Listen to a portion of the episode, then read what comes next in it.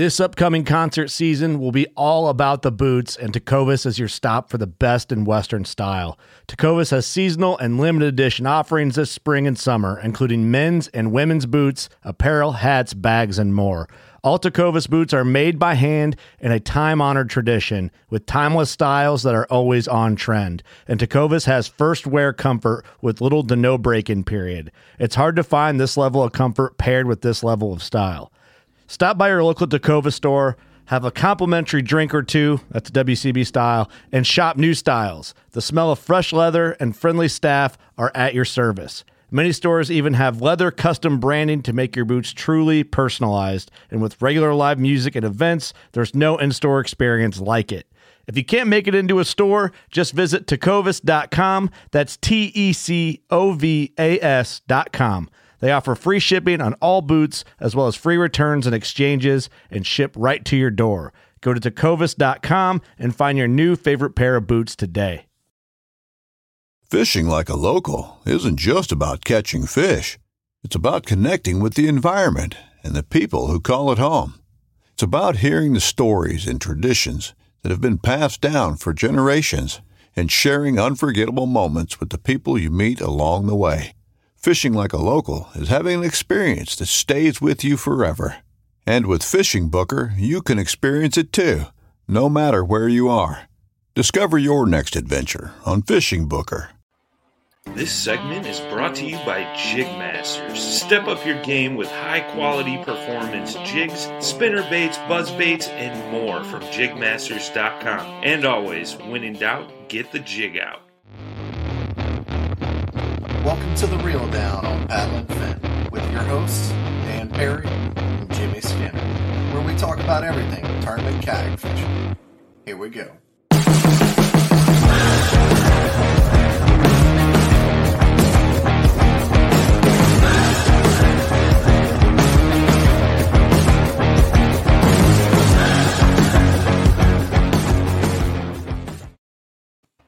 Hey everybody, welcome back to the Reel Down on Paddling Fin. Uh, if you're not, if you're watching this on YouTube, every time I see that picture, I think like I see these little guys hold up these giant fish, and they're probably smaller fish than what that is. That I like, I legitimately want to lose weight just so my fish look bigger. That like that's the only point of losing weight for me. I like food more than I like fishing, so I don't care. like that, that was an eight three in that picture, and I see some people holding up a five, and it's like massive compared to that one. That's all. Mine was only a five seven, I think. It wasn't it wasn't huge. I mean, it was huge, but it was like that thick, you know. I got to drop some lbs to make my fish lbs go up. But all right. But uh, how, how you doing, Jimmy? Uh, pretty good. Getting through a little bit of back pain, but I'm making it. Getting ready for a Invitational, though, huh? I- I'm getting ready for the Hobie and on Seminole, and you're getting ready for a ten Invitational. Well, I'm fishing the. I won't be fishing the ten Invitational. I'll be fishing the the KBF Trail. That's right. Uh, if I had fished, and I think you qualify for the ten Invitational by winning a trail event or something like that.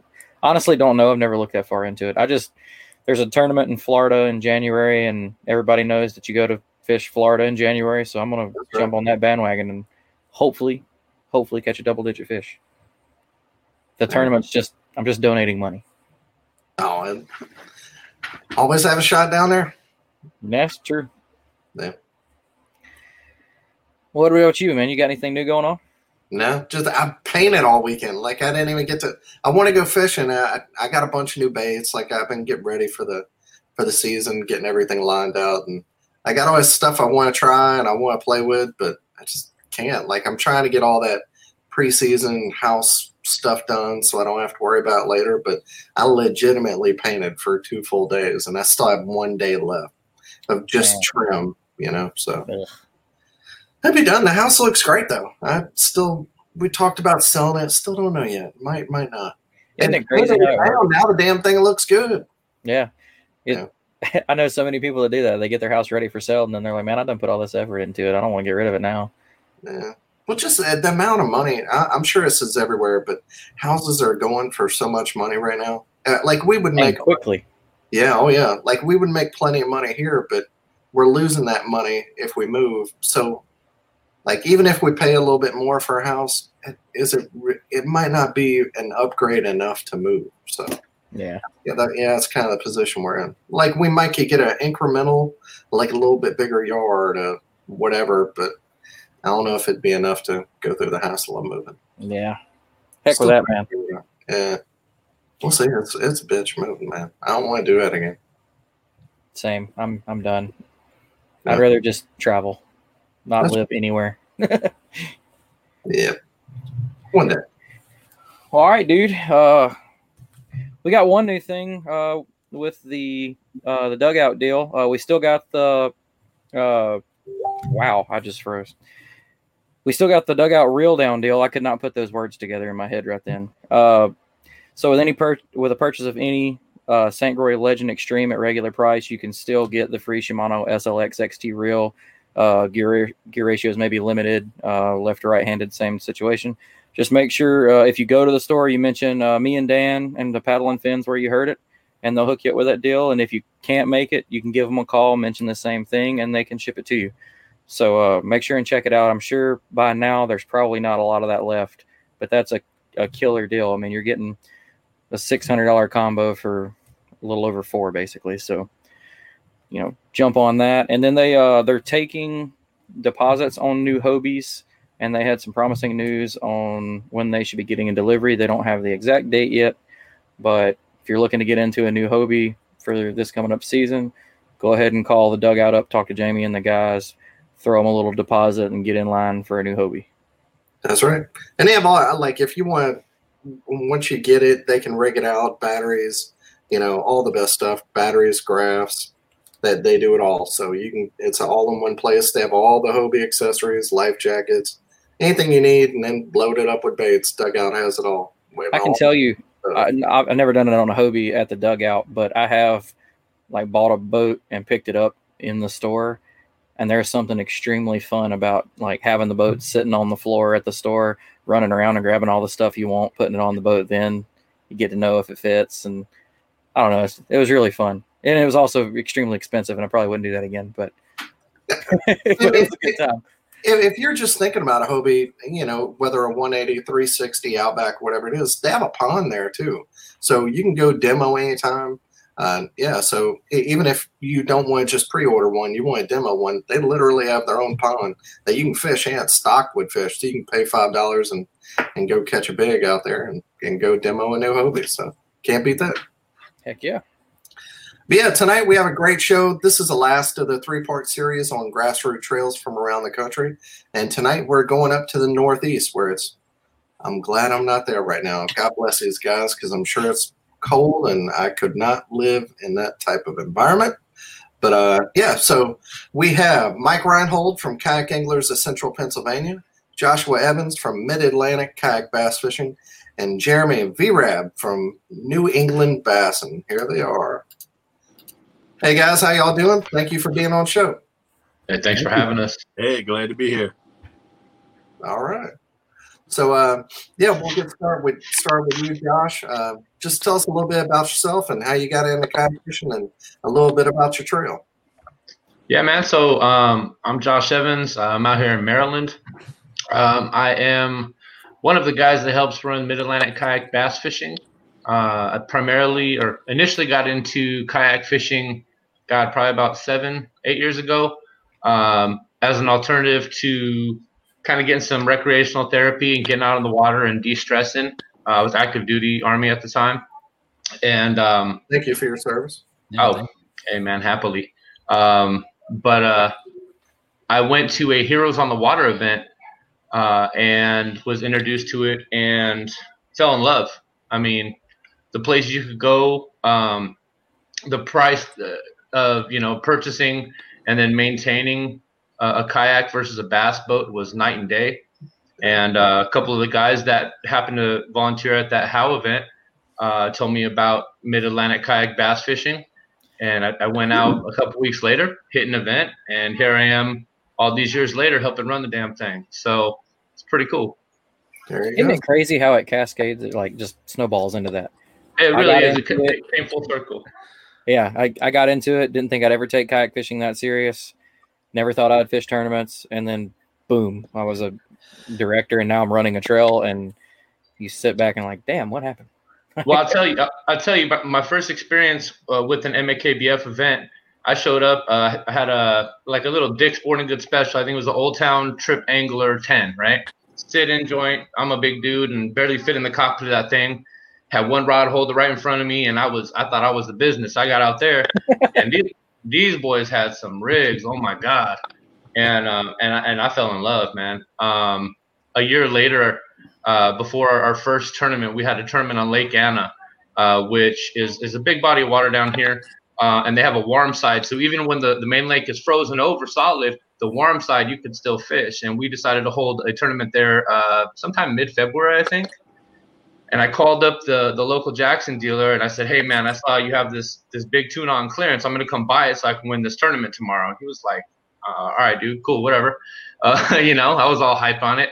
I went and I bought the boat, and next day I went out and, and I killed it in the tournament. Uh, I almost killed myself. I fell in the water. I didn't know my boat well, and I turtled it in like 30 feet of water. Um, darn near drowned. But long story short, won the tourney. Um, got to buy back all the gear I lost, and I was absolutely hooked on this sport. Um, and yeah, that's the story, man. I love it. And what, what area does Mid Atlantic cover? Wow. So um, our trail is kind of unique. Last year, we only really primarily fished Maryland with one PA event uh, as an exception. But traditionally, MAKBF uh, holds an event every month in, in a different state. So um, we'll do one in Maryland, then go to Virginia, Pennsylvania, Delaware, and West Virginia. They're all kind of clustered around each other here. Um, and there's great bodies of water everywhere. Um, this last year we pulled back a little bit because we had established a relationship with uh, Maryland Bass Nation to stand up the first uh, kayak trail with Bass Nation out here in Maryland. Um, but for 2021, we're deviating back out uh, and and you know touching some water outside of Maryland again, which is kind of the roots of what we do in this trail. That's awesome. Cool. And also probably a headache. A little bit, it can be. you got to make sure you don't step on toes. We do we do a lot of stuff uh, in conjunction with other trails. We got to work with other trails. We reach out to Mike and his team uh, pretty much annually, and we have a little throwdown up on the Susquehanna, um, or we run a, an event in parallel. Um, so let the guys double dip and have a good old time. And we usually get a lot of heads out there. So you know that's that's that great uh, camaraderie, camaraderie and and uh, community piece that that we all really talk about. That's that's exactly what that is. It seems like maybe with kayak fishing growing and growing, a lot of people are like all the gaps of territory are being filled in by clubs, and it's hard not to step on Yeah. other's nowadays. Yeah. Yeah, you got to be really considerate of everybody else's schedules, the bodies of water they're fishing, uh, when they're fishing them. You know, uh, you even want to try to allow uh, for no overlap, so that way your your anglers have the opportunity to maximize um, who they compete with and when. You know, Oh yeah. so it's very important to be considerate of those other trails. Yeah. All right, Jamie, how about you, man? Well, I started fishing since I've been, I don't know, I want to say eight years old in streams. And I uh, went through my high school career. My buddy had a bass boat. We started fishing uh, out of the bass boat. So I guess you can characterize me as kind of going backwards in the kayaks, fish, uh, kayak fishing without actually having one up until about maybe six years ago. Um, so I was a competitive big boat guy. I started as a non boater. I entered some of the federation tournaments as a non boater, which means you go on someone else's boat. You learn the bigger bodies of water. Uh, then a year into that, I ended up uh, buying my own boat. So I'm an avid uh, big boat guy for the last 16 years. One of my own boats, sponsored by Nitro Boats, and um, Thayer's Marine down the street from me because I'm out of Connecticut. Um, and since I started NE Bass and being the owner of it, I started seven years ago by myself, and um, I just really like love the the passionate fishermen out there and trying to grow something from the ground up. And um, I think over the last seven years, we you know we successfully have done that. So being a big boat guy, we fish big bodies of water, but there's always that spot where you can get onto your feet, like reservoirs. You're like, man, I wish I could hit that rock or that rock wall or that ledge, you know, 30, 50 yards out. And, you know, and now all of a sudden it kind of just all fell together. I said, you know I'm to go get a kayak. I was sponsored by Old Town Kayaks. Um, and since now, you know, now I'm fishing more kayak tournaments, but I have a really good mix of big boat tournaments, being a big boat director. Um, New England Bass, and I mean, we're scattered around the around the New England area. We have multiple divisions where people can fish. Um, and we have multiple directors underneath myself. We kind of work together, hinge up some dates, make sure it works for them, and we try to provide, you know, really good tournaments that are a little bit smaller. We don't get hundred kayak tournaments. Um, nothing that around here based on our smaller lakes that we fish. Uh, based on the state regulations, we always give us a number to max out at. We can't go over that threshold. Um, and that's what we have out here.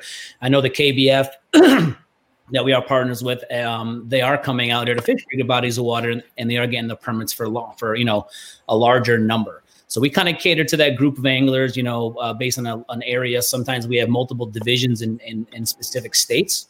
That's just because their states are so big where there's people don't want to travel. That's what I learned, you know, a lot about fishing is you, you get a really good hardcore group of anglers who want to go travel, um, fish the KBF nationals. You know, we have a couple of our own uh, directors slash members going down with Jimmy to go fish the Temptation who actually qualified as all, as well as fish those KBF opens out there. So we also have a ton of anglers who are just kind of getting new into it. You know, there's, there's a ton of different level of anglers that we that, that we get. Uh, we go to shows during the off season. Unfortunately, because of COVID times, there's no um, excuse me, there's no shows, but that's where we meet a ton of newbies getting into the sport of bass fishing because they see it all over the place. You know, thanks to your podcast with Pedal and Finn, uh, there's a bunch of other podcasts, and they just keep popping up more and more, just like kayak fishing is. So I appreciate you having us on the show, and you know, we just keep growing, and we just offer anglers an opportunity to fish and, and and to try to compete and earn their way to our either our regionals or qualify for the KBF National Championship. Cool. And then, so what, what areas do you does Northeast Bassin cover? Yeah, so New England Bassin covers. We're in Connecticut. We've been in Mass. We've been in Rhode Island. We've been in uh, New York. But New York is for our big boat series. Um, we're in Vermont. We've been in New Hampshire. So we've been throughout the entire New England area, Rhode Island, Cape Cod. Um, we've been all over the place at some point in the last seven years. Now we kind of focus on in 2021. We'll have um, divisions in New Hampshire, Massachusetts, Connecticut, Rhode Island, and Mass as far as kayak fishing goes. Um, and we do offer the kayak single series, which I think most of you guys fish currently. Uh, we also started a team series three years ago. A bunch of us got together, and and it, and it gives the opportunity for people who are friends to kind of yeah. be competitive from a team based situation compared to just being competitive from a single.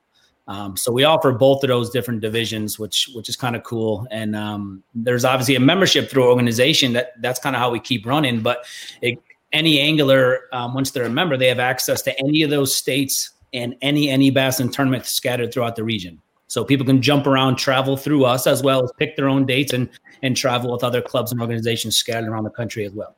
That's awesome. We uh we dabbled with uh, the team thing in a throwdown one time and we limited it to two man teams. That way, you didn't have you know the five best guys stacking a team out, and that was something I think that if you could see more of it, I think it'd take off in kayak fishing for sure. It totally different dynamic when you're because like we we made a small rule where you like each angler has to uh, catch at least one scoreable fish, etc. And it it just I don't know it took everybody's mindset out of the normal tournament, and it was it was a great time. I bet I bet you'll have a killer killer turnout with that. Yeah, and, and, and we try to promote. We have a lot of uh, younger anglers as well who are trying to get into the sport of it just through high school. I mean, I'm a high school teacher myself, and I have a bunch of friends who are also high school fishermen as well. Uh, sorry, who are high school teachers who who started their own little fishing programs or clubs. So we started our own high school series the last two years, which has been great. Um, you know, just seeing it, it's actually a, a, a high school kayak division created and directed by high school kids to build their resume and bringing together and taking charge and, and, and, leadership and time management skills through us and myself trying to coach them. Um, one of our directors over the last couple years he just left this past season. He got a um, almost a full ride to go fish in tennessee based on his resume and just him loving the sport of bass fishing you know? So he was fishing with us he was directing with us um, and then now he's left. So now we have to find someone else for new for 2021 which we do have some co-directors interested but it's just a cool thing to kind of see it grow and these kids be able to fish and and and compete versus also adults because now they have also have access to the adult divisions. Um, but I mean, just a sport in general, like just like Josh was saying, it's a lot cheaper to have a kayak nowadays and have a sixty-five thousand bass boat that's in my other garage in the back with no gas and everything else. So I love the fact that kayak fishing, you get to fish waters that you can't get accessible through a big boat, you know, or on foot. So it's just uh, you, you get the fish a lot of skinny water and on a lot of pads and weeds that you just can't get to in a big boat. So everything's great. I mean, we're we're staying busy. We have about three to four hundred members every year. Um, we try to work with some local clubs, but unfortunately, just like Dan was saying, there's only so many days, so many dates, so many bodies of water. There's someone's going to cross over somebody at some point, and you just can't take it to heart, unfortunately. And you know, it it's a growing sport for everybody, and there's plenty of anglers who are interested in doing it. And all of us have been doing this long enough. There's definitely more fishermen out there than there are competitive fishermen. They just haven't joined yet, you Yeah. know, um, or partaked in some. But yeah, again, I appreciate you guys having us on, and uh, anything you guys need, I'm here to help. So Yeah, man. All right, Mike. Last but not least, how, how about you, man? How, how'd you get into this? Well, I've been fishing my whole life. Uh, I did a lot of competitive bass boat fish fishing uh, Yeah. up to too. about nine years ago. And one of the fellows in my club, and you may have heard of him, Bernie Stewart, who has the river stick out. He uh, brought a kayak to one of our bass boat tournaments and wouldn't let me leave till I got in it. And been kind of hooked ever since. Uh, two years later, I sold my bass boat and been depth strictly in a kayak ever since. Uh, I enjoy the camaraderie of it. Uh, the people that are out there are a different type of fisherman on the grassroots level. Now, as you move up competitive wise, uh, you know, it, it gets a little more intense. But even then, I don't think uh, it's near what it was when I was back in the bass boat tournaments. And, and that's one thing I enjoy. Uh, I started uh, as director of Central PA eight years ago. When I decided to start a club in Central PA, there was already a club in Western Pennsylvania called Kayak Anglers. And I thought the best way to find out what was going on and not make a bunch of mistakes was talk to the fellow that was running that at the time was Noah Heck. And uh, he gave me pointers and of what to do, what not to do, what they ran into problem wise. Uh, and before you know it, he called and he said, Hey, he said, uh, how about we open another chapter in PA? And instead of opening your own chapter, come under our leadership. Worked for me. It was a, a money saving prospect on mine and, uh, you know, with less insurance and all that kind of stuff. And it's grown ever since. Uh, Kayak Anglers now has four divisions in PA, one in New York, one in Ohio. Uh, last year we had 320 paid members. Uh, so, I mean, it's just growing and growing every year, which is a great thing. But yet we try to keep our costs way down, and it's all volunteer. Uh, everybody that works in the groups, no matter what chapter, no matter whether whether you're judging fish, whether you have a director's position, it's all volunteer. And you know, to me, that's amazing that you can keep something going for this amount of years and keep the same people pretty much in it, pushing it. That shows me what a good base of, of fishermen we have and how easy it is to get along with them all and not run into a lot of hassles. Uh, Well, there So- you go. what uh what like give us some area of where y'all fish you know some of y'all's favorite body of waters that y'all hit Yeah, the Central PA chapter, we basically uh, run right up through the center of PA on the Susquehanna River, which uh, was always one of the premier smallmouth fisheries around. Now it has taken a hit in the last few years, but it is coming back again. Uh, so we fish a lot of moving waters in Central PA, but we also try to mix it up every year. We put it up to the vote to the members of how many lake events they want, how many moving water events they want. And this year they decided on three moving water events and two lake events, uh, which is a pretty good mix because it we have a lot of real good sticks on moving water, and uh, it takes some of that away by going to the the lakes then that are in our area are usually real heavy heavy pressured, and uh, it's a totally different kind of fishing than fishing the rivers. And it, you, you say the Susquehanna. I, I've heard other people say this. It's been hurt in the last few years by catfish, right? Well, it's it's twofold. Uh, the flathead catfish has taken off ridiculously. I mean, it, it, if you like fishing for flathead catfish, it's great, but uh, they're they're eating machines basically. Uh, but I think one of the biggest things that hit us the last three years is real high water in the springs coming down from New York, floods a lot of their sewage treatment plants out, and it basically comes down to Susquehanna. Mhm. And what happens in the free flowing part of the Susquehanna, which would be Harrisburg North, uh, it doesn't affect the fishing quite as much because it doesn't give uh, it enough time to get into the sediment base of the river. Now, as soon as it passes Harrisburg, Low Head Dam, then from there down to the Chesapeake, there's actually four pools that are dam controlled.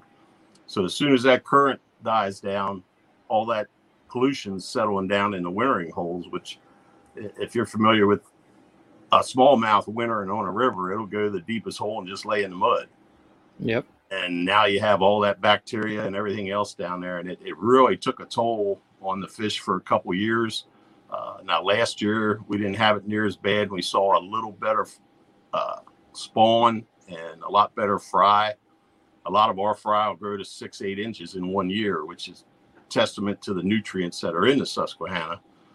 But uh, it'll come back. It's just a matter of Mother Nature cures itself as long as man keeps his hands away. But that's hard to do. Oh yeah.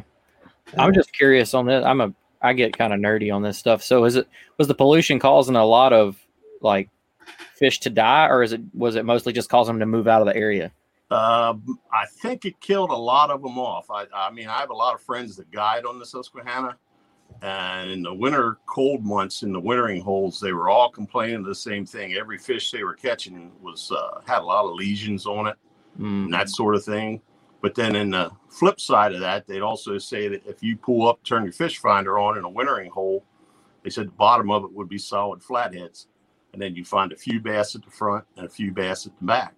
Whereas those wintering holes in years past, before the flatheads moved in, I mean, they'd hold 100 bass at a time. So, you know, it's kind of a twofold thing, but it, it'll eventually ease itself out because uh, the flatheads eat themselves too. So as they finally, same way with snakeheads on the Potomac, you know, they'll, they'll find a, a level keel there, hopefully within the next few years and, and, and uh, slow down the process a little bit. And did, did they get there from the floods? The flatheads, Yeah. I really couldn't tell you that. Uh, I mean, they're, they're non-native. Whether they were brought in or brought up, uh, up to about two years ago, they really didn't go much past Harrisburg. And uh, the last two years, we've seen them as far as 15, 20 miles up the tributaries like the Juniata, and they're starting to get into the north and west branch. So they're, they're moving, you know, north at a pretty brisk pace. Yeah, we, we, we call those redneck biologists down here. They, they do all kind of crazy stuff. All right, so we'll start with a question here. Uh, how about motors? Uh, Is that yeah, y'all probably all allow motors, right? Yep, we we do. Yeah, we do. No, we do not. We're still you people. don't? Our our one motto is we're people powered and purpose driven. So we we push the no motors aspect and charity aspect as hard as anything. Okay. Yeah, so since it's a, the third one we've done, it's interesting to hear how some clubs, you know, what, what all the different, how all the differences are between all the different clubs. How, about uh limits? Is it all five fish limits? What y'all? We're actually switching up to five as of uh, 2021. We've been a three fish limit uh, for everything except for our championships up until now. But uh, the level of competition is, is so stout uh, with our field of anglers that we decided we're going to move it up to five um, and see who can separate themselves from the pack. And uh, yeah, that's really it, man. We've got guys that travel nationally to compete um, and do really well. They started out fishing with us and, and still come back and still fish with us but uh, the traveling from state to state and fishing rivers lakes tidal bodies of water um, have made them very well versed very well rounded anglers. So um, we decided to go ahead and bump that limit up and see what what they can do. I've, I've always like my whole thought process on it is when you go five, you can, like you said, it you know it'll change it up a little bit because it takes away the chance of one big fish, you know, making the big difference. You know, like our club down here is three fish, and we had a guy that caught a 25 and two 17s, and he'll straight admit, you know, if I had not caught the 25, then I would have had a mediocre day. You know, if you had caught a 25 and a guy, you know, two 17s, two 15s, and you have a guy catch all 19s, you know, it just changes the dynamic up of how the scoring goes. I, I just I think five should be just the standard, you know, everywhere with with all big trails, all the national guys doing it. Five is just a you know nice standard to get you ready for wherever you're going.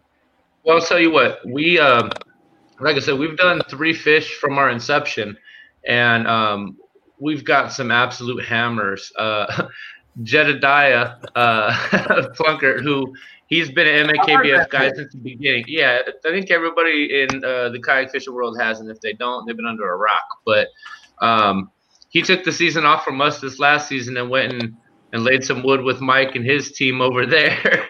but uh, you know, that dude would come out consistently and put up three fish stringers that were 58 to 61 inches consistently. And then this past season, uh, at MKBF, we had two or three different guys. Uh, a guy named David Burt, who was our uh, rookie of the year and, and, came pretty close to being our angler of the year as well. Um, that was putting up, you know, him, Steve Sisto, a couple other guys were putting up 58 inch to 68 inch limits, um, you know, in multiple tournaments. And, you know, we had to pull back and say, yeah, we got to give some people a chance here. You know, if you can go out there and, and hit you know high 90s to 100 inches hell yeah you deserve to win it right? But let's let's let's make it a little bit bigger. Um, and, and you know aside from just the the potential of winning the tournament right? Um, we also work with uh, dr joe love maryland tidal bassing manager um, who uh, you know he, he does a lot of the fish catch surveys for the big bass tournaments out here bass boats. And now with us the kayak tournaments as well um, our secretary Adam Hugaboom is on that same uh, Tidal ba- Black Bass Council, and um, you know, doing the five fish limits is going to help us submit a little more accurate fish catch counts, um, which kind of helps them in tracking, you know, growth progress, uh, especially with us using CPR format. You know, um, they're able to see the, the size and quality and quantity of those fish in certain fisheries that we're fishing that maybe don't get the same level of attention or same you know surveys things like that right? Um, so we just felt like stepping up to five across the board was was very beneficial in a lot of aspects for us. That, that's awesome to hear. We had a club last week that they had the same thing uh, that you know they work directly with the dnr and everything with their fish catch data and that that's big. Like i, I wish more more states and clubs could come down with deals like that because all that data helps. I mean, maybe you never know. Maybe data like that could have prevented or helped slow things down, like with uh, Asian carp in Kentucky Lake or with the flatheads and on the Susky stuff like that. You know. Well, I'll tell you, Mike. Mike even mentioned it. You know, we've got the northern snakeheads here. We've got them and the and the blue cats on the tidal Potomac, but the northern snakehead, you know, they reproduce unlike any other fish I've ever seen. I think it's twice twice a year um, and they are they are ferocious, you know, uh, predators. I mean, they're they're apex as far as their little food chain goes. Um, and they look and, awesome. Oh, and they taste. They're the most amazing tasting fish you'll probably ever eat. And if you haven't really? had them, oh god, picture picture a crappie fillet that's 30 inches long, and there you go. Oh yeah, you know, it, it, it's I, now I get it. Now I get it's it. so so good, but you know, um, God, I don't even know where I was going with that. I'm sorry, I started thinking about eating fish. Same. I don't know what you're talking about. I'm just like, Ooh. but yeah, it, you know the the tracking, right? So uh, we do hold, you know, at least one, if not two, events on the tidal Potomac every year, um, and you know uh, the northern snakehead and the other invasive species. They try to keep as much data on them and get as much data on them as they can. Um, we haven't worked with them so much uh, or too much in the past, the DNR that is. However, um, that relationship's growing as they as they take notice of kayak fishing and our tournaments and the fact that we're not out there just you know running and gunning and and trying to cash checks but there's a little more to it right? There's the conservation piece. There's um, you know that catch photo release. What, what data can they get from us that could benefit our fisheries right? So um, you know we're really looking forward to working with them more and seeing if we can't contribute contribute more to helping improve the fisheries that we enjoy. And correct me if I'm wrong. I, I know, I think it was maybe Georgia that has the rule, but you are not allowed to release a snakehead if you catch it. Correct? No, that's not correct. Actually, um, so the town of Potomac is Maryland and Virginia primarily. Um, and they they now you can't keep them, you can't transport them live. So if you do keep them, you have to kill them. But you can catch, photo, release a snakehead as well. Okay. And there's a there's a lot of advocates uh, for the northern snakehead that are trying to get the the rules around them uh, so they're changed to a game fish that's more regulated because right now they're an invasive species and and there's no regulation. You can go out there and, and kill a hundred of them in a day and keep them all if you wanted. Um, but what's happening is we've got bow fishermen and they go and they they go out there and they'll they'll kill you know 30 to 60 of them and they'll leave them on the bank. They won't take them, you know, clean them, nothing. It's like okay, I got it. You know, you, you enjoy the sport sport of bow fishing, but now what? You, you know, you could put that fish to good use. You could you could feed some folks with it, right? Um, but, but They- people are lazy and careless. You can't sell them. It, it seems like an invasive species. You could probably sell it, right? I mean, you can, but you have to have commercial licensing, I believe, to do Yeah. that. Um, yeah. I mean, God, I'll tell you what. My wife is Cambodian, uh, Chinese, and Vietnamese, and her when her mom found out that they had northern snakehead out here, she's out in California where we're from and originally. She went out and bought a freezer and asked me to start mailing her fish because where they're from um, in Cambodia, it's, it's a delicacy, and, and rightfully so. I mean, it's amazing. Hey, you're the first person I've heard that's had a good explanation for it. Yeah. But I'll break it down. anything heard they close were to good. crappie, I mean. Big crappie is like okay. I, I mean, it, I should have said that before. I get it.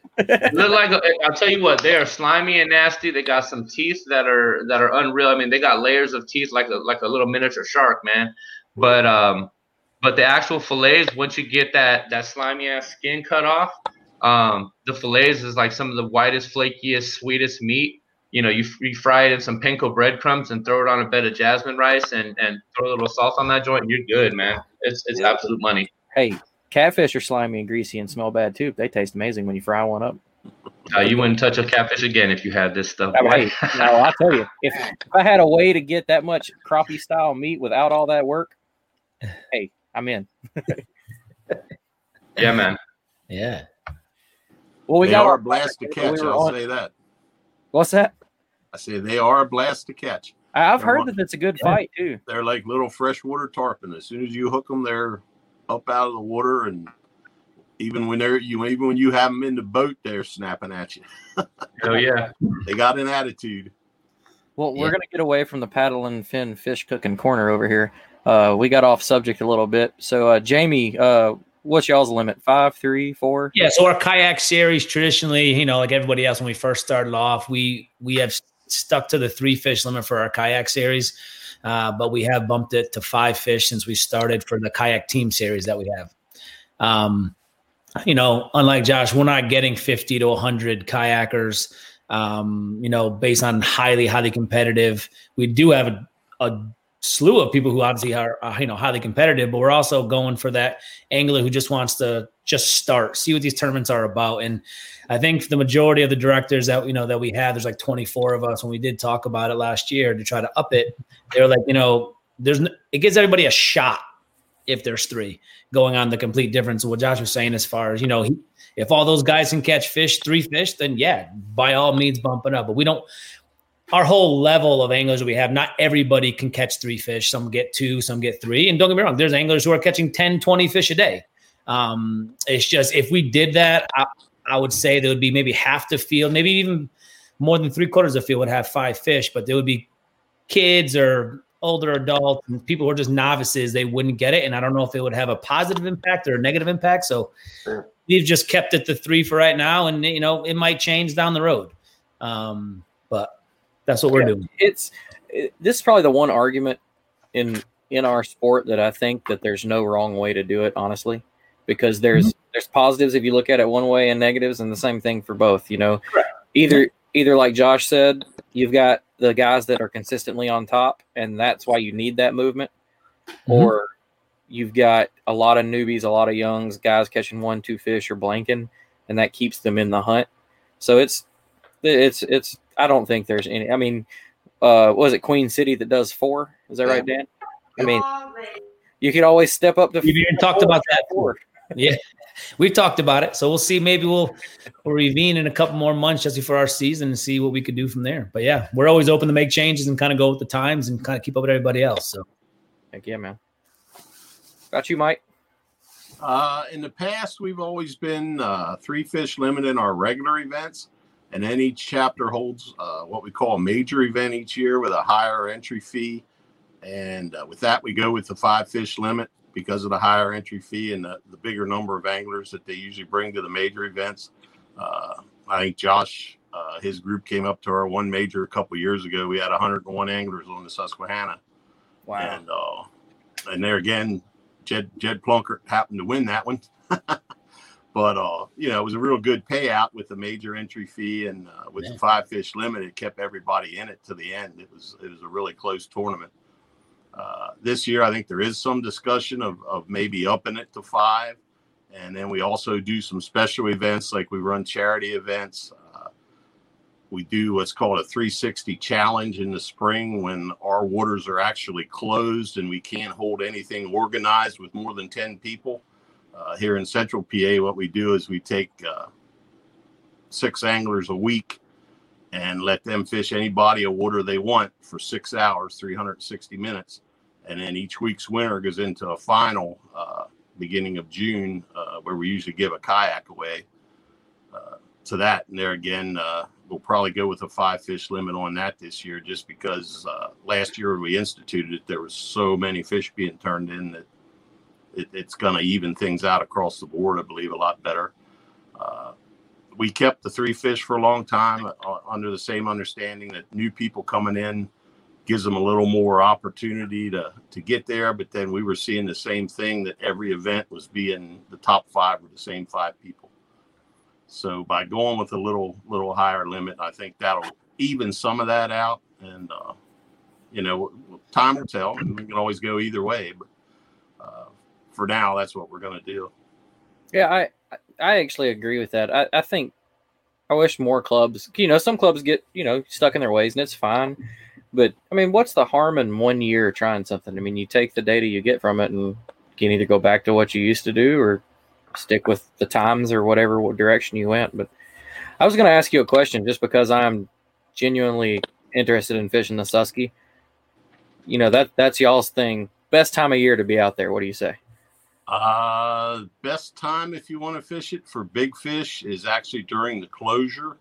Uh, it's only it's another. I don't know if you're familiar with PA regulations, but bass season is closed from the second weekend in April to the second weekend in June, where it's no harvest statewide, but you can catch. You can't hold any events. You can't do catch photo release, but you can catch and release fish. And anytime from end of March. Uh, to the second week in June. If you get the right water conditions, or if if you ever want to come up and fish it in real high water, give me a shout. I'll put you in some tributaries that you'll go in, and I mean you can have a 70, 80 fish day with half of them over 16 inches. Wow. It's just Yeah, an right amazing, it's an amazing time to fish in the springtime on the Susky. Uh, and also the Juniata tributary to the Susky. It's it's actually just as good, probably better numbers wise right now, but not size wise. Uh, we had a lot of tournaments. Uh, I know Jeff Little and Jed Plunker came up and fished a uh, uh, one of Drew Gregory's tournaments that was held here in the fall in conjunction with Oh, one yeah. of our events on the river, and uh, they both turned in over 100 inches on five fish, five uh, smallmouth with uh, Jeff actually took a picture of a six seven. So that's that's the biggest one I've ever seen come out of. I don't know how my heart would handle a six seven smallie. I would I would I'll stroke out, hope somebody caught it before it went back in the water. If I mean I don't know how much smallmouth fishing you've done, uh, but if you've done a lot of lake smallmouth fishing, uh, and I think Joshua will back me up on this, the, the fish in the Susky are a whole nother strength level. Oh dear Lord, yes. In other words, you hook a 15 inch and you're going to swear you got a 20. Yeah, until you get it in. that's me. I'm a I do a lot of moving water stuff in the south, and I'm North Alabama, and we we surprisingly do have smallies, and it it always blows my mind. Like an, an 18 inch smallie that might barely weigh two pounds will drag you all over that that little creek or Oh, river. yeah. and that's what interests me about. Like I watched the, I think it was the Hobie that was on the Susky last year, hmm and I, you know, I was kind of just dumb to what the Susquehanna was, and after seeing that, I'm taking notes because that that's like right up my alley. Moving water, smallmouth, and y'all definitely will have more size than we will. So that's Jimmy, I I- jot it down Shoot me a every message. We'll get you in the good spots. heck yeah. Mike, Jimmy, I during- got I during- tell you that that water was so skinny up there, man. Oh, sorry, Jamie. Go ahead. go ahead, man. I was gonna say the, the, the water during that BOS was so shallow, just skinny. I mean, the river was ultra low, uh, and I personally don't even think the river showed out in contrast to what it's capable of. Man, that that place is magical. So if you ever get a definitely better chance, when it's high. uh, mm, Mike, what do you say? I mean, I, Not- I'll fish not- it no matter what, Not but exceedingly high, except in the springtime.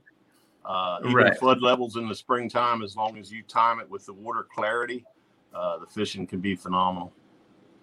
yeah, I'll be in definitely. touch with you guys. If you guys get a chance, go back and check out Jeff Little's fish from a couple years ago. You it'll it'll move you to tears. I swear to God. Mike, those dates that you gave in the Susky were those? Is that spring or is that going into the spawn? Yeah, that would basically be during the spawn. Uh, Yeah. Fish up here, first wave will start coming in probably around the middle, middle to beginning of March, depending on water conditions and temperature. And I've seen them spawn all the way into the end of June. You know, in two or three waves. Uh, usually, the bigger fish are the first to come in, and it seems to get progressively smaller after that. But the numbers will go up. Yeah, we have the same situation. I mean, we don't have your big of uh, rivers out out there that we have out here. We have the Connecticut River that goes into the ocean out here, which is our our biggest river that flows through Vermont, you know, Massachusetts, Connecticut, all the way into the ocean. But uh, it's the same thing. Like the spawn usually is, you know, to the end of March, later in the March, because the water's still cooler coming down from the from the mountains in Vermont and such. But it usually fishes very well when it floods and the backwaters Mhm. start to rise because that's where those fish are going, you know, for food and trying to find their spot to hunker down. But um, and based on that smallie, man, we had a for our regional championship, which, which we have at the end of every every year for each of our divisions that we run, our kayak, our kayak team, and our big boat divisions. I don't know if any of you guys ever fished the St. Lawrence River. Any of you guys? I want to. Well, if you haven't, It's on my list. have you, Mike? No, but it's on my list. Mine Yeah, too. You should put it on all of your list. Uh, we ended up catching a six nine smallie on day one. That was our first fish of the tournament for our big boat tournament series. We didn't have the kayaks out there. It's not necessarily uh, it's not very it's not a very safe place to be on a kayak, um, depending on where you're going. Just because that river is so strong, and there's so many giants out there. I mean, I'm sure you guys watch MLF or all the pros and stuff and Main Lake River stuff. But we ended up catching a six nine. That was the first fish we caught, and it, like all, all of our hearts just stopped. And when I was in the net, I, I think we just hung out for about five minutes, laid on the boat, and then just got after it again. But they're just giants in that place, and the, and, and the numbers there are completely crazy, nonstop. So if you guys ever go there, definitely I could highly recommend it. We're going back again for our regional championship in August again. We'll be up there, so it's it's an exciting place, that's for sure. Man, but just I'm getting all sorts of good notes, man. I'm Yeah, my, my list of destinations is getting kind of out of hand. that's a, that's a bad thing about this podcast. Like, you know, you, you want to go to all these different places. It's it's tough to do, but the fishing's so great around the country. You know, I think the K- uh, the KBF's having one of their events. I don't know. I don't know if you guys ever fished Candlewood Lake in Connecticut. I've heard, I I knew they were going there, but no, I've, I've heard of it, never been there. Mike, Mike and Josh, you ever fished it before? Because you guys are No. close. Nah, man. Uh, Ken Wood and Gardner both tell me about it, especially Ken Wood, but I, I have yet to go up there myself. Yeah, so Candle was like our technically our number one lake in Connecticut. It's in the Bassmaster magazines. It's probably right. I think last time I checked, it was like 12th or 14th in the country just for smallmouth. Um, that's what it's known for. Years ago, I wish uh, Mike, I wish we actually had regulations in Connecticut. I've always been a advocate for it to not catch fish during the spawn or not have tournaments. Um, I feel like it just, especially for the big boat side of things, when they catch the fish off a bed, they're putting in the live well, they're going away, they're transferring fish and move location. That fish is never going back and find its bed again.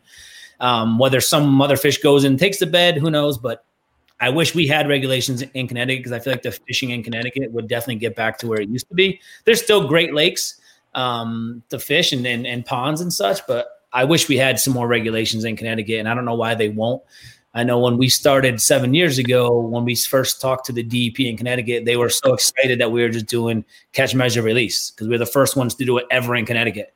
And they're like, "Oh, what do you mean you're not catching fish? How many? You, no, it's all catch, measure, release, so we can catch as many fish as we want. there's no culling, there's no nothing. Um, but that's just the nip. It definitely, if you guys can come down to Candlewood tournament, that would be a good one. I, I, I actually purposely cleared my schedule. I think from my director role to uh, get out there on the on the old town hopefully in May when they're fishing. That's awesome. Cool. So what? I, something that I'm always interested in is y'all have a lot of permit issues, right? Like, can can you kind of talk about that and how permits work and how many people you can have and, and things like that and those issues? Because we we don't have that down here where I live in Alabama. That's because you guys are spoiled. That's why. Yeah, but our like you just said, like we catch fish all year, and you know we're stunting the growth of our fisheries and every. You know, there's no rules. No, like I agree. Like you were saying, like I've actually uh, sent an email before to to Lake Guntersville. Like, you know, it it's gotten hammered so heavy by the the big boats, and there's five million local tournaments. I think that it doesn't even have to be permanent, but I would think for three years, you know, uh, regulate the fishing during you know February to May, and because they've talked about how the, the the fish numbers have gone down, the size, etc. Which last year didn't show that. You know, every tournament that was there was putting up huge huge bags, but but yeah, go go ahead, get into the permit thing. They have another championship. They just had it at Guntersville in 2020, right? Is that where they were? Yep. Yeah. One of our one of our NE Bass members actually took the whole event down. Uh, Matt Constant. He's he's yeah. right from Massachusetts. One of our boys. He actually just out before this podcast. yeah, he's he's a force to be reckoned with for sure. Yeah, he's awesome. He's a great dude, and uh, he repped all of our gear, just being true to his colors and and where we came from. Speaking of grassroots, but uh, as far as permit goes, I don't know what you guys have in in Pennsylvania or guys in Maryland, but our permits in the Northeast are kind of based on the uh, size of the body of water, which also coincides to the size of the ramps. So in Connecticut specifically, they do not give any permits uh, larger than what half of the ramp can hold. So, for instance, if the boat launch at Lake X holds 20 boats, they won't give us anybody a permit, club organization, a permit more than 10 boats.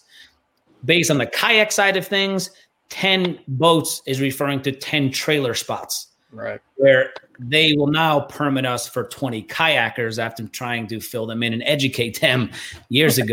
So they understand that we could fit two cars back to back, which equals a truck and a boat or a trailer. So we get 20 spots um, based on that 10 spot requirement. Now, when you guys go to, you know, like the Candlewood events, it's always half. That's just how it runs in Connecticut. I think in Massachusetts, they do something similar to that, but I know in some locations they base that's solely based on the size of the body of water. Um, also, Mass has a has a weird rule, which is why we can never host a regional out there uh, for us, anyways, is because once you get over the 24 angular threshold, you have to have Massachusetts like DEP officer insurance that has to stay there the whole duration of the time of the event, which is like five hundred dollars. So you're losing five hundred dollars entry fees to go put towards someone to sit there and watch the ramp while you guys are fishing. Um, it's it's, steal your stuff or no, it's only in Massachusetts, as far as I know. Connecticut doesn't do that. New Hampshire, Vermont, Rhode Island. Um, nobody else does that. What's the benefit of it? I mean, obviously, um, we, you don't like it because you can't get the permit there. But what, what's the benefit of that person being there? For the state to make some money, I, I have no. That's, that's no other, like. It's not like he's regulating it and like checking fish or doing conservation stuff with us. Uh, but that's why we never have hosted a regional event in, in, Massachusetts because it just we we get over 24 anglers at our regionals, you know. Um, but that's kind of how that works as far as permit goes. So we're kind of confined. So we can't run like you guys, Mike and Josh. You guys are running 50 to 120 people uh, events. We just can't physically do that at one location or one ramp. The only way to do it is if uh, it had multiple ramps, then we would have to secure each ramp and a lot of our events, we um, unlike the KBF, where you can kind of go wherever you want to go and launch wherever you want to launch from. We are that organization that kind of, hey, this is the one ramp we're meeting at. We have a morning meeting. We talk. We any questions, concerns, and we all blast off together at the same time. And where I know other clubs kind of say, hey, the tournament starts at seven thirty. Go whenever you want. Lines in the water at 7:30. So we kind of do things a little bit more, I guess, regulated, if you want to call it that. Maybe it's the wrong word. Um, just so it's kind of everyone's together. There's no separation, and and and you kind of go from there. So Okay. that's how that was. How, how about you? Uh, PA PA wise, uh, we pretty much have to permit anything over ten anglers. Uh, I will give the Fish Commission props on the fact that they're very thorough in, in getting the permits back to you. They'll work with you as far as I know. With us using a lot of moving water, sometimes we get flooded out high water. They'll work with us real easily as far as changing dates, that sort of thing. Uh, if there's no cost to the permits, uh, with the exception if you go to a state park, you will pay a fee to use the state park. Uh, and their basic thing looking at it is there again, they don't want to tie one boat ramp up with 50 vehicles that only holds 30 vehicles. And we get a sort of away with a lot of that on the, the Susquehanna because most of our events will cover like a 30 mile stretch of river that may have eight launches in it. So, you know, everybody's spread out or doing a float and that kind of thing. So, so it's really not a lot of crowding at the ramps. And then we'll try up except with COVID this year, we always had a, a meeting spot at the end of the day where we'd either have some food, do the awards, uh, give outdoor prizes, that sort of thing. Sometimes it was at a ramp, sometimes it was at an outfitter, uh, restaurant, you know, whatever we could find that that would allow us to be there and that we could maybe help them by being there. Uh, the permit process is fairly simple, but there again, we're cut down a little bit because, like I said, uh, in the second week in April to the second week in June, you cannot hold uh, a tournament.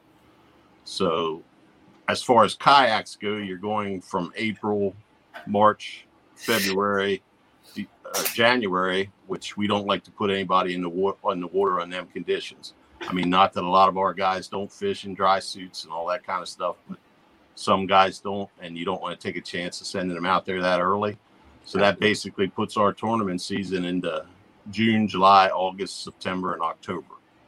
So we try to work everything in those, and with with all the different divisions that uh, we have, each division has five Angler of the Year tournaments.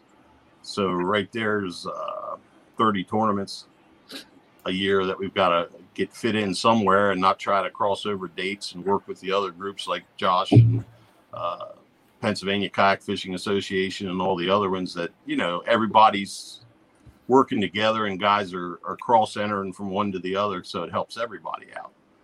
But uh, yeah the permit situation and up till two two years ago on the susquehanna bass season was actually shut down from uh, beginning of april to the second week in june where you could not even fish for them in other words you were not even allowed on the water uh, in the middle Susquehanna and upper Susquehanna to target bass at all in those times. They were trying to allow them to come back and uh, give them a break during the spawn, and, and it really worked. I mean, a lot of guys were upset about it, but uh, I'll give the Fish Commission props for it. Uh, I, I, saw a huge increase in size of fish. Uh, as far as numbers, there was always a lot of numbers there, but you didn't have the size, and uh, it really made a big difference that way. Now, couple years ago. They opened it back up now to just catch and release. So we'll see how that holds up over the next couple years. But every two years on the Susquehanna, they actually do a survey and compare it back. I think it's 14 years ago. Uh, they started keeping data on the spawns and uh, young of the year. And if it gets below a certain threshold, then they'll shut it down again. Which you know, to me, is uh, they're doing a heck of a job to keep it up that way. Yeah, for sure. Oh yeah, Pe- people complain all the time about like DNR and conservation, like things that they do, but it's all, I mean, for a reason. You know, it they, like if you, I listen to a lot of like Western hunting podcasts, and when you they get a wildlife biologist on, and they can actually break down, you know, this is why we don't, you know, we allow you to shoot three of these this year between you know 2000 tags blah blah blah it there's actually a lot of science in it. So, you know, trust your trust your DNR people. If they're shutting you down, it's for a good reason, and it's just going to bring it back even better. Yeah, they're not, they're not just trying to take your fishing away from you. it's making sense like that. Like they have a level. This is if it goes below the level, they shut down. That makes total sense. Sometimes down here out in the Gulf, the snapper season, they do all kind of crazy stuff down here that to most people doesn't make sense. And then you have commercial versus, you know, the regular everyday guy fishing, and so that that makes total sense for sure. All right, Josh, how, how about y'all, man? Do y'all have any permit issues down there? Um, uh, pretty much in line with what Mike was saying. Um, you know, we have to get get cozy with uh, all of the different local state permitting folks because we work in, in several different states and we got to make sure that we are abiding by their rules per each state. Um, the state parks uh, in Maryland are probably the toughest. They're uh, nine times out of ten they drag their feet a bit and they have some uh, relatively high fees um, to use the bodies of water now, on the on the converse of that, um, the, those fishing bodies of water are usually stellar bodies of water. Um, I have I have a favorite lake. I'm not going to say it on here, but um, it, I mean it's it's like a Maryland Trophy Lake, but they want an arm and a leg to host a tournament there. So you know you got it's a give and take. Um, the tidal fisheries and um, the majority of the rivers and stuff, we don't run into the permitting issues as far as number of participants. Uh, at the onset of COVID, we did have to delay the start of our season. Um, they had shut down all recreational fishing in Maryland initially. Uh, they said you were only allowed to go out and fish for sustenance. No tournaments were happening. And um, our, our, our uh, secretary for our club, uh, he's an active duty Marine, uh, Adam Hugaboom.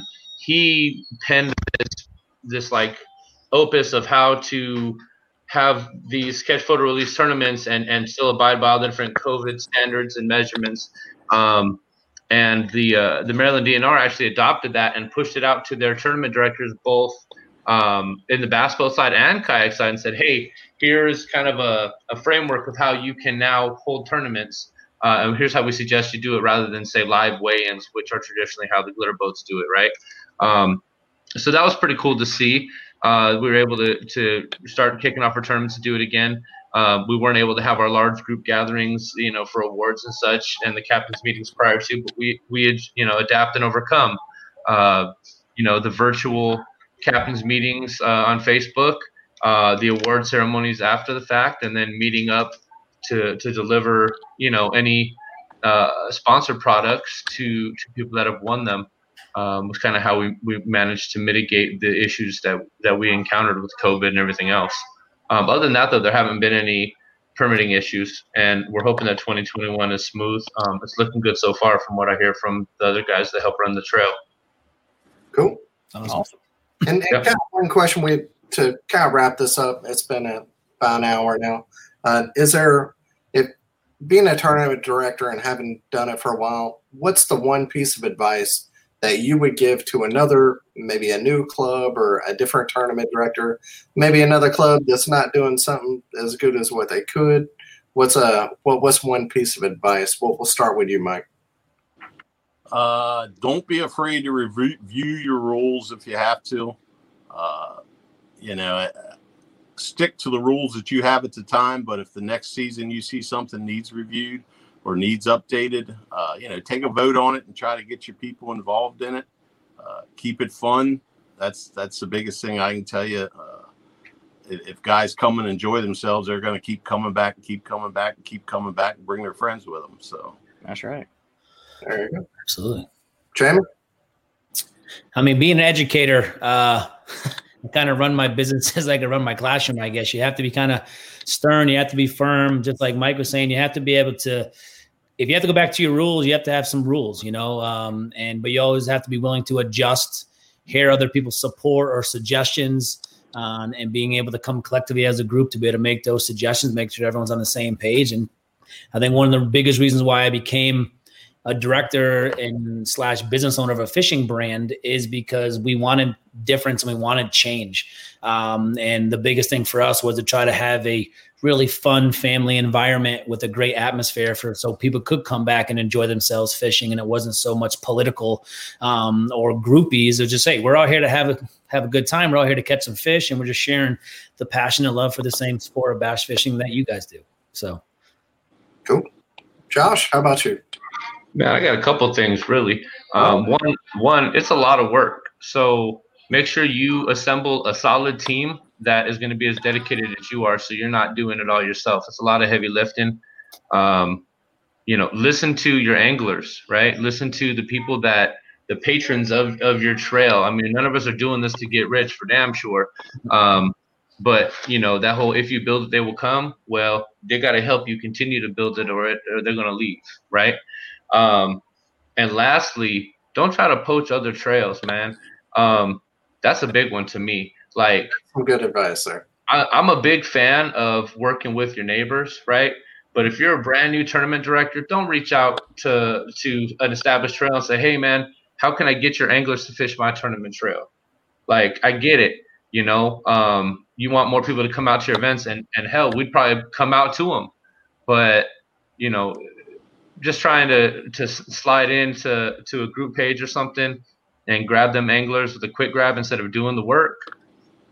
Nah, that's not the way to do it, man. That's not what this is about, right? That that's kind of contrary to this community and and and what we're all trying to accomplish out here, in my opinion. You know, it's crazy that I can actually say I've seen a lot of that. Mm-hmm. And most of the time, we've talked about before, it'll fizzle out because a lot of those people don't realize, like you said, like there's a lot of legwork. You know, it's stress and a lot of talking, a lot of emails, and a lot of being angry and needing a drink. And I'll tell you what, get a taste of it, they're out. You know. I'll tell you what, Jimmy. So originally, this trail was started by one guy, Matt Baden, um, and then he passed it on to uh, Matt Campbell, who did it for a couple of years, and now Matt has passed it on to Aaron White, who's our president, right? Um, Matt Campbell is still part of a five-man team that we have running MAKBF, right? Um, we got a couple guys that judge fish, but we all collectively work on pieces. I do sponsorship. I got we got another guy that does all of the permitting. We got another guy that goes to all of the the Bass Nation meetings and and does all that organizational pieces. Um, and and really collectively, we're like a Voltron, right? Uh, Vol- Voltron's only as strong as, as all five lines put together, right? Uh, I love it. they're all pretty damn cool by themselves, but you get them together and they do some really cool shit. So that's kind of how I look at MKBF. Um, we're only as strong, uh, you know, we're much stronger together than we are solo for sure. Um, Man, for anybody trying to start a trail, what's that now?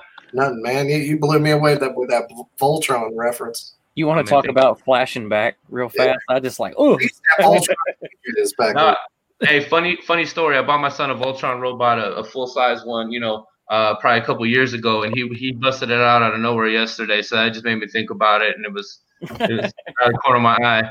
But uh, but I mean, it makes sense, right? You know, you Yeah. you can you're only as strong as your weakest link, and and if you're gonna, there's no I in team, right?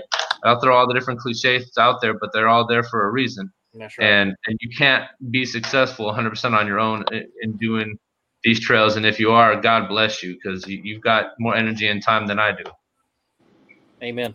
All right. Well, we'll sp- uh, at the end of the show, we'd like to give everybody a chance to, you know, give a shout out to any, any company or any person that makes your fishing easier and and your trail too.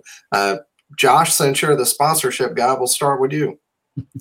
Uh, for myself personally wow uh, i'd like to thank jackson kayak i've been paddling jackson kayaks for a lot of years um, i love the way they're laid out and and they've they've just taken good care of me ever since i've been part of the team um, iRod p-line uh, malone auto racks I mean, uh, just a whole bunch of really cool deals. Oh, and and Bending Branches. I just joined the Bending Branches team, which is pretty Hey, cool. I'm not, Yeah. Hey. Me too. I know I saw that, Jimmy. I saw your post. Um, I'm, I'm not a, a, brand whore by any means. If I associate myself with a particular product, it's because I believe in it and I enjoy using it avidly, um, and and like to help other people get involved and, and use it and see the benefits of it. Right. Um, for MKBF, we have a lot of the same sponsors. Um, you know, uh, our, our really our biggest ones uh, these last couple years have been Malone and iRod this last year. They, they've done some really great things for us.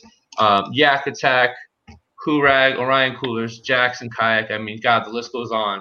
Um, there's so many wonderful sponsors. And, and again, you know, I know we do a lot of stuff um, uh, to, to benefit them and market for them, but they do a lot of stuff for these trails and for these anglers, and they enable us to have these events and, and hand out prizes at the end, right?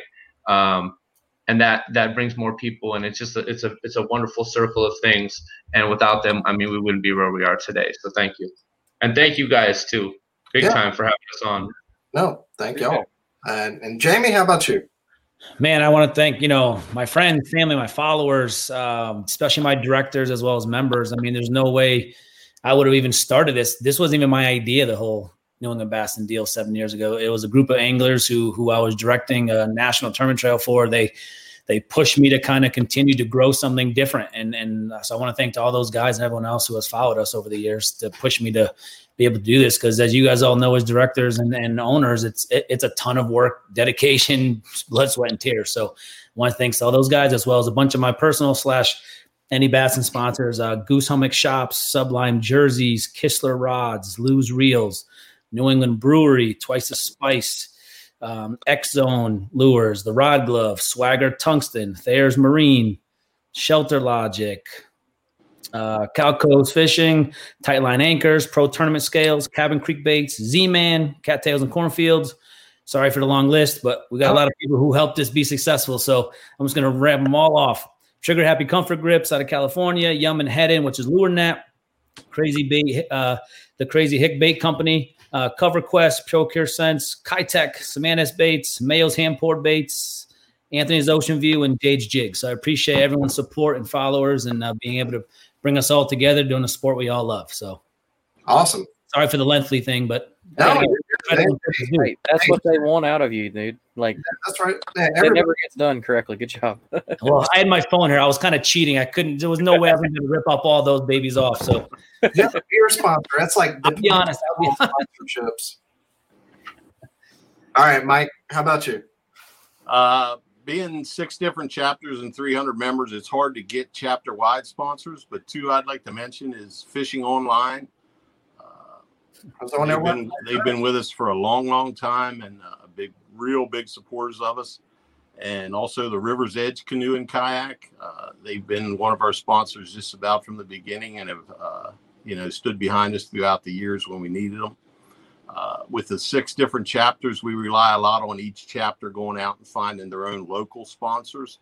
Uh, here in Central PA, uh, Shanks Mare Outfitters, Blue Mountain Outfitters, and uh, Five Mountain Outfitters have, have all helped us throughout the years as far as prizes, discounts, uh, helping guys out when they're on the water, if they need us shuttles, that kind of stuff. And uh, that's a big help. Uh, my personal sponsor is my wife.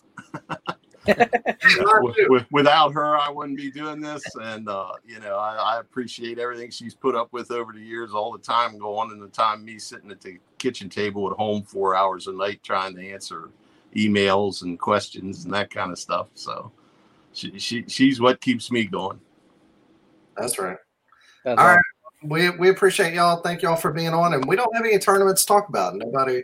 There wasn't any no trails run this weekend, so no no uh, not, nothing to go over there. But uh, yeah, everybody, you know, stay safe. Be out there. Bring your splash bag and and wear your PFDs. We'll see y'all again next week.